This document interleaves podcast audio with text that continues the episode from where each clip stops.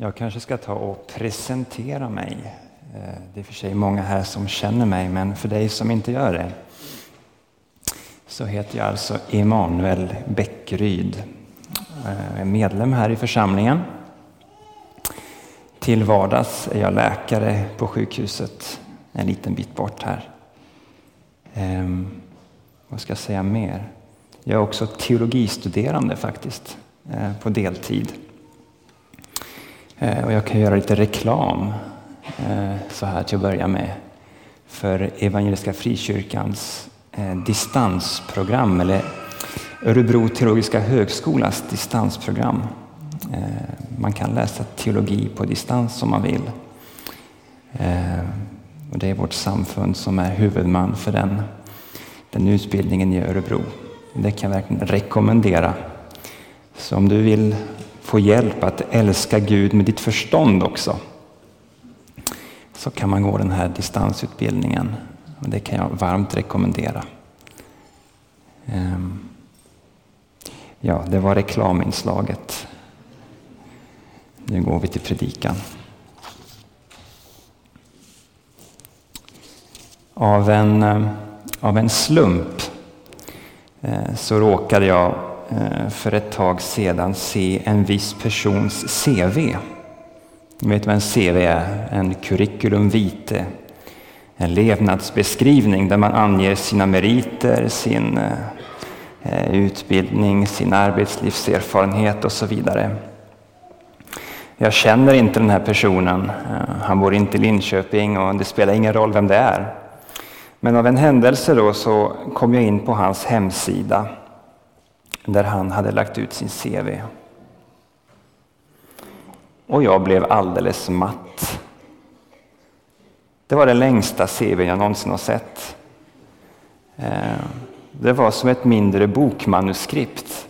Och jag överdriver inte. Alltså sida upp och sida ner så hade han spaltat upp alla sina professionella bedrifter in i minsta detalj. Ni anar inte, det går inte att beskriva. Allt fanns där, vad han hade gjort och åstadkommit i livet. Det var alldeles häpnadsväckande i sin detaljrikedom. Och jag tänkte, jag minns att jag tänkte när jag såg den här CVn. Jag tänkte, när han ligger på sin dödsbädd, kommer han att krama sin CV då? När han ligger på sin dödsbädd kommer han att krama sin CV då? Är det hans CV, det vill säga allt han har åstadkommit i livet, är det det som kommer genom trygghet när han står inför den sista resan? När han ska gå över den här gränsen till evigheten? Förmodligen inte, eller hur? Jag tror att eh, när vi ligger på vår dödsbädd så är nog en CV en ganska klen tröst, skulle jag tro. Då är det inte CVn som ger trygghet. Jag återkommer till den här CVn lite senare i predikan, men nu går vi till dagens text som vi hämtar ifrån Saltaren. Psalm 110 ska vi läsa och vi ska läsa hela salmen. Det är bara sju verser så att det ska vi nog klara av att läsa en hel Saltarsalm.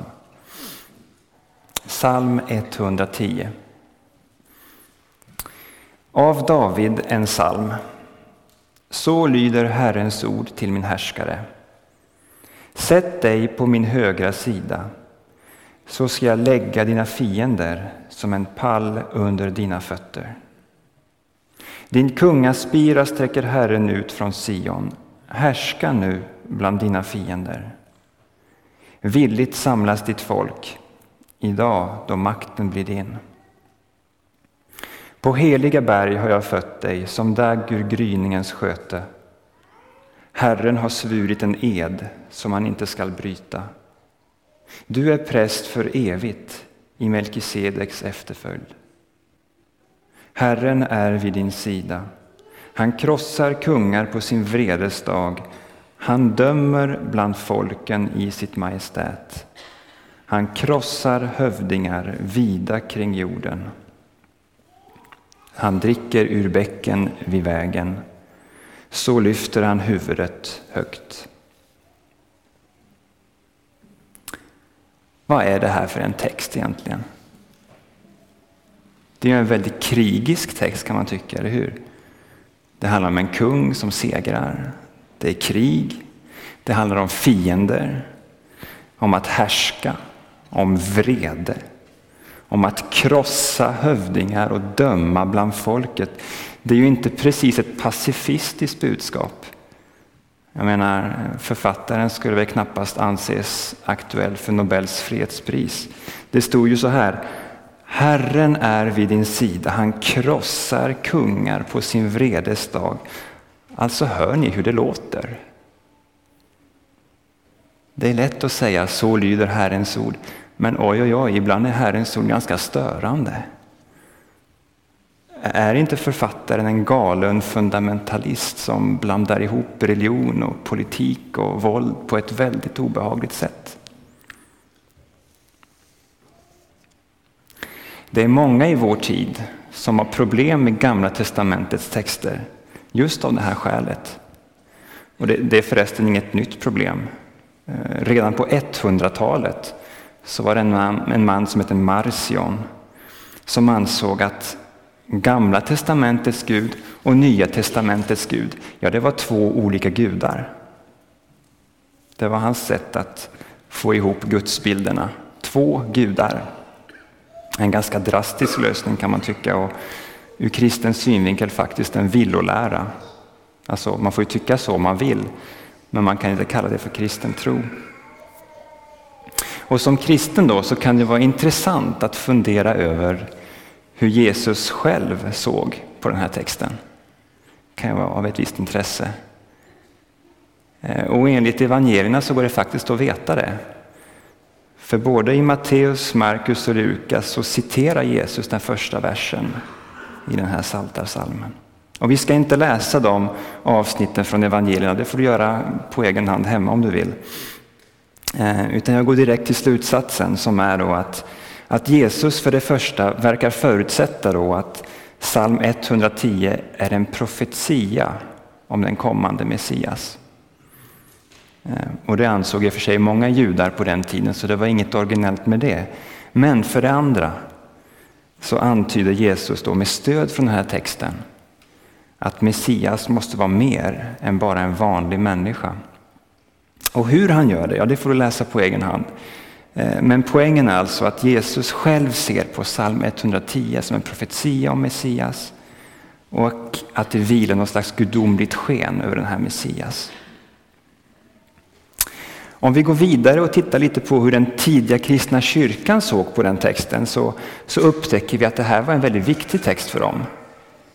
Till exempel så, så citerar Petrus psalm 110 i sin första predikan på ping, första pingstdagen. Eh, och vad gör han med den här texten? Jo, han tillämpar den på Jesus. Enligt Petrus så är det alltså Jesus som är den här krigiske kungen som vinner seger. Det är till Jesus Gud säger Sätt dig på min högra sida så ska jag krossa dina fiender. Märkligt.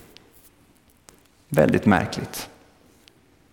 Hur kan man tillämpa psalm 110 på Jesus? Han som lärde oss att vadå, vända andra kinden till. Han som visade oss icke våldets väg. Han som inte lät sina anhängare försvara honom när han greps. Hur kan en sån här krigisk text vara en profetia som handlar om Jesus? Hur kan Jesus vara den här kungen? Som på Guds uppdrag förintar sina fiender. Om vi backar ett steg så kan man säga att psalm 110 speglar de förväntningar som många judar hade. Inte alla, men många. De längtade efter en krigisk messiaskung som skulle slänga ut romarna i Medelhavet. Så kommer Jesus och han motsvarar inte alls de där förväntningarna. Ur ett militärt perspektiv så är han ju faktiskt en loser, eller hur? Han fightas inte, han slåss inte, han blir inte krönt till kung. Alltså han är ju totalt misslyckad som krigare. Han hänger utblottad på ett kors, han har ingen rustning. Han hänger där naken. Han har inga vapen, han är uppspikad. fastnaglad som en stackars fjäril i ett samlararbum. Hur kan psalm 110 handla om Jesus?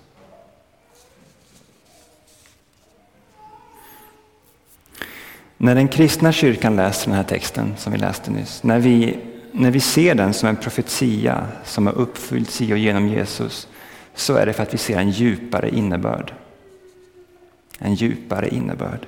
Vi ser liksom bakom ytan. Jesus är en kung. Han har segrat. Han har vunnit. Men han har gjort det på ett oväntat sätt, ett djupare sätt, ett mer relevant sätt. Den fiende som Jesus har besegrat är självaste döden. Döden är en makt, en, en kraft, en fiende som har besegrats av kung Jesus. Det är den kristna kyrkans tro. Det är vår dåraktiga bekännelse. Det är vårt hopp att Jesus har betvingat självaste döden. Den död som Paulus i första Korinthierbrevet 15 kallar för, och jag gillar det här uttrycket, han kallar, död, han kallar döden för den sista fienden. Den sista fienden. Och inom parentes kan man säga att när han, när han säger de här orden, Paulus, så har han förmodligen psalm 110 i bakhuvudet. Det kan man se när man läser. Han har det i bakhuvudet när han säger att döden är den sista fienden och den har besegrats av Jesus.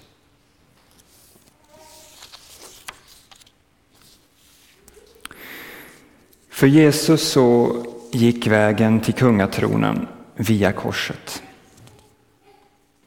Korset är symbolen för Guds herravälde. Och i vers 2 så läste vi så här, va? din kungaspira sträcker Herren ut från Sion. Ni vet vad en spira är va? Jag tror vi får en bild på väggen här nu.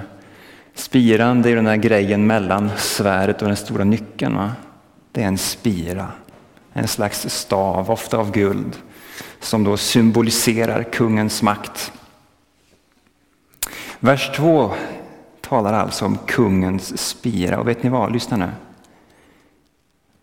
När korset restes upp på Golgata kulle utanför Jerusalem så var det Guds spira som sträcktes mot himlen.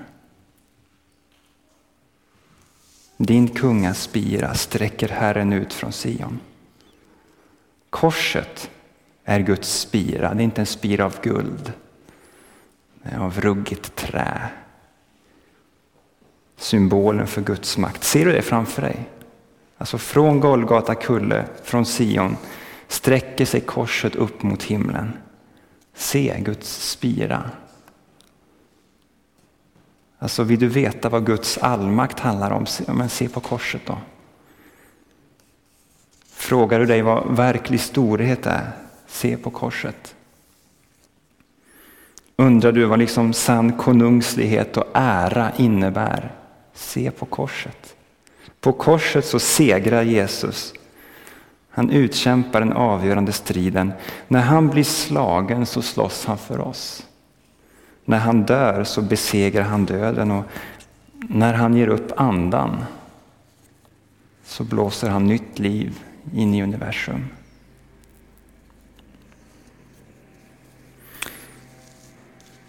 Minns ni den där CVn jag talade om i början på predikan?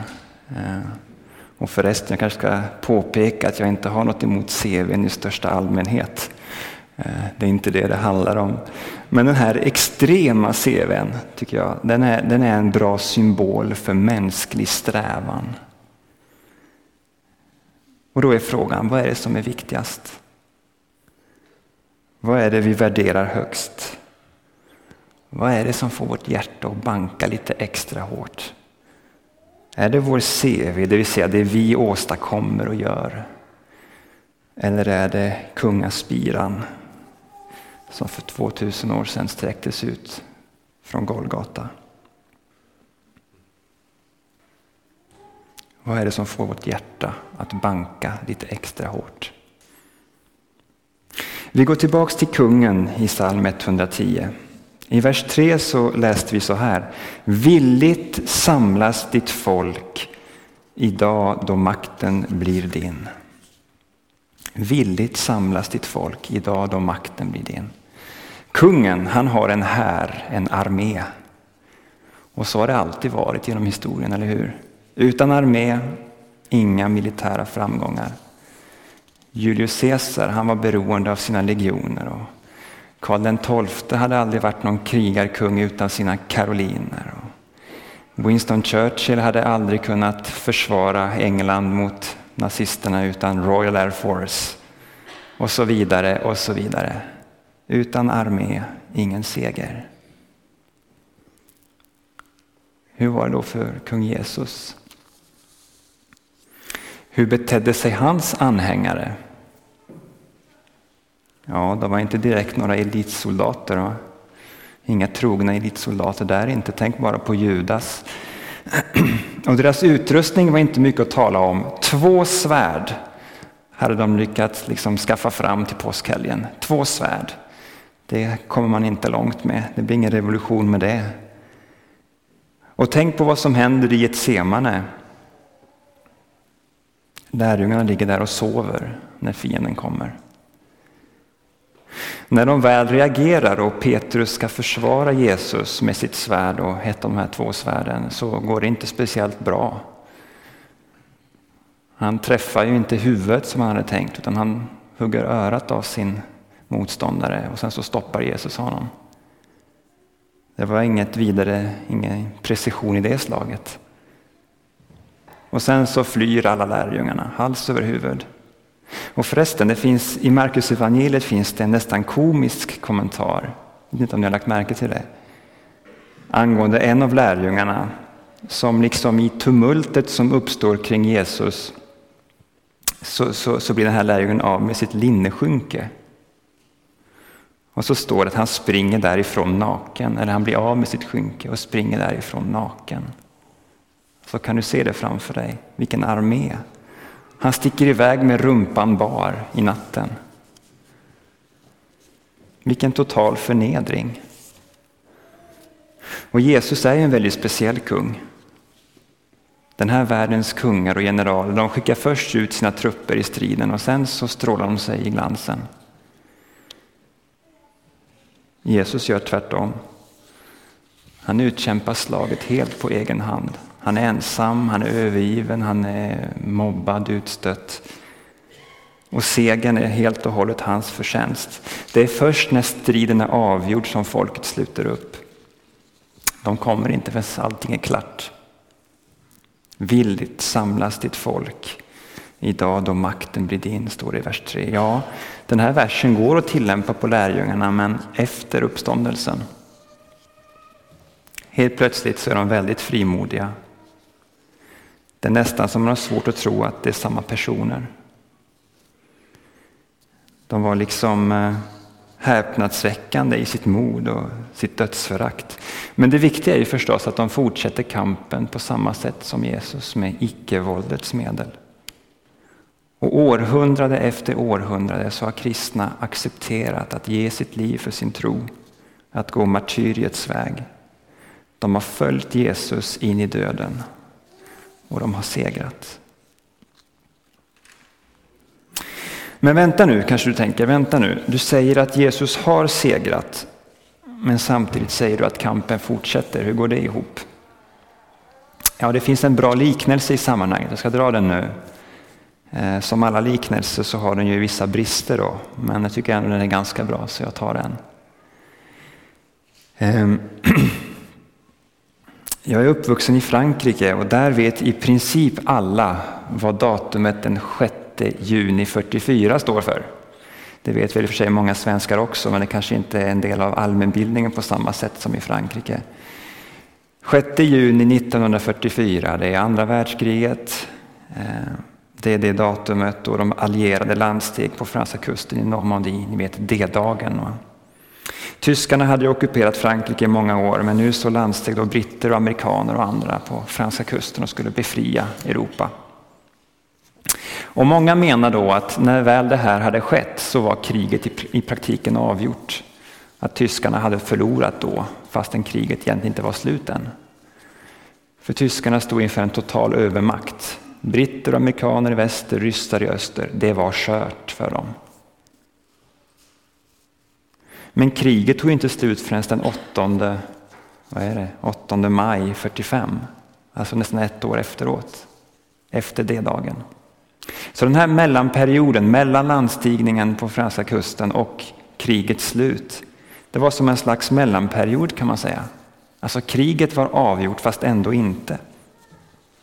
Det var mängder av tuffa slag och många dog under det året. Men utgången var given. Och nu tror jag ni ser poängen med liknelsen då. Att korset är som landstigningen på den franska kusten. Det är det avgörande slaget. Jesus har vunnit den avgörande segern. Men kriget mot döden är ännu inte riktigt över. Än idag mobiliserar kung Jesus sina trupper. Villigt samlas ditt folk. Idag då makten blir din. Och den här versen utmanar oss idag. Hur är det med vår villighet? Är vi det villiga folket, det folk som villigt samlas runt kung Jesus? Det handlar inte om att vi ska fixa segern, för det har Jesus redan gjort. Utan det handlar om att leva i den seger som redan är vunnen. Hur ska det gå till då? Hur gör man för att leva i den seger som redan är vunnen? Ja, de frågorna måste vi som församling tillsammans kontinuerligt bearbeta. Vi behöver fortsätta att sporra och utmana varandra. Att vara just det villiga folket. Alltså när jag är trött och sliten, när orken och inspirationen tryter, då behöver jag din hjälp. Din entusiasm, din peppning. Och om du någon gång sviktar, om din lärjungaglöd falnar, ja, då kanske jag eller någon annan i församlingen kan få vara den som hjälper dig så att elden börjar brinna i ditt hjärta igen. Det är så vi hjälper varandra i Guds församling. Det är så vi stöttar varandra, att vara det villiga folket som sluter upp kring Jesus. Vi hjälper varandra i det här. Du har kanske lagt märke till nu att vi har gått igenom de tre första verserna i psalm 110. Du kanske tänker, men oj, oj, om man fortsätter så här och ska ta varje vers på det här sättet så lär det dröja till kyrkkaffet. Var lugn, nu hoppar vi direkt till vers 7, sista versen. Och där läser vi följande.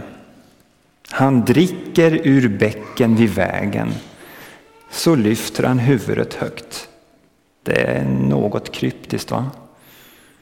Eh, och man vet inte säkert vad som menas. Men det kan handla om en, en källa i närheten av Jerusalem, Gishonkällan. Och i första kungabokens första kapitel så kan man läsa om att Salomo blev krönt till kung där. Om man tror att det som åsyftas i den här sjunde versen kanske är då en, en rit i en tronbestigningsceremoni.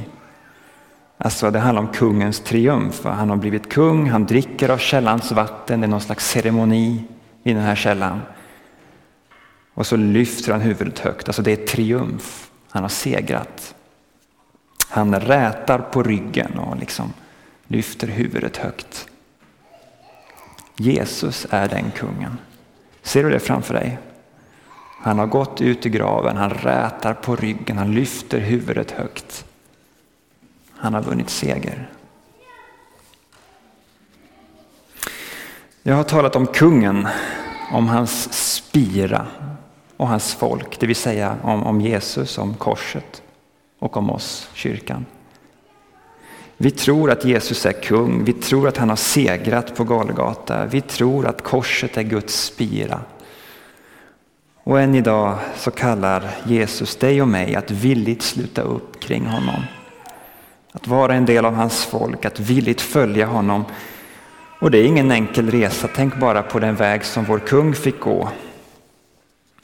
Hans krona var av törnen. Han var klädd i nakenhet och förnedring. Hans spira var ett kors och samtidigt så måste vi komma ihåg, och det här är viktigt, vi måste komma ihåg att den som följer honom följer en segrare. Den som följer honom är inte en loser. Den som följer honom följer en segrare. När vi nu ska fira nattvard så minns vi den här segern. Va? Vi återupplever den, vi gör den till vår egen. Vi, vi, vi gör den till vår egen identitet. Alltså din djupaste identitet ligger inte i en CV, i det du åstadkommer i livet. Din djupaste identitet ligger i att du tillhör den som har besegrat döden. Villigt samlas ditt folk idag då makten blir din. Ja, villigt går vi nu fram. Villigt går vi fram och tar emot av bröd och vin. Vi som bekänner Jesus som Herre och kung. Amen. Herre, vi kommer nu villigt inför dig. Vi kommer nu villigt inför dig. Vi tillhör dig. Herre, vi har ingenting att eh, liksom stoltsera med. Vi har bara vår egen tomhet att komma med inför dig. Vi är ju så små människor. Inför dig är vi ingenting. Du är skaparen, du är frälsaren, du är livgivaren. Men villigt kommer vi nu, Herre. Och vi säger, här är jag. Jag vill vara med.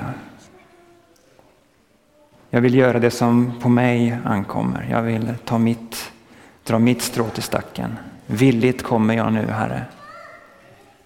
Villigt kommer vi nu, kung Jesus, och tar emot av bröd och vin. Tack för att du möter oss i den här måltiden. Tack för att du utrustar oss. Tack för att du ger oss nytt mod, ny entusiasm, ny glädje, ny frimodighet. Tack för att den som följer dig följer en segrare. Amen.